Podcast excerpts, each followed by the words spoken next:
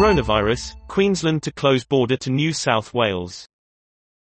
Australia's northeastern state expresses fears about Sydney and Canberra, as Melbourne's outbreak worsens.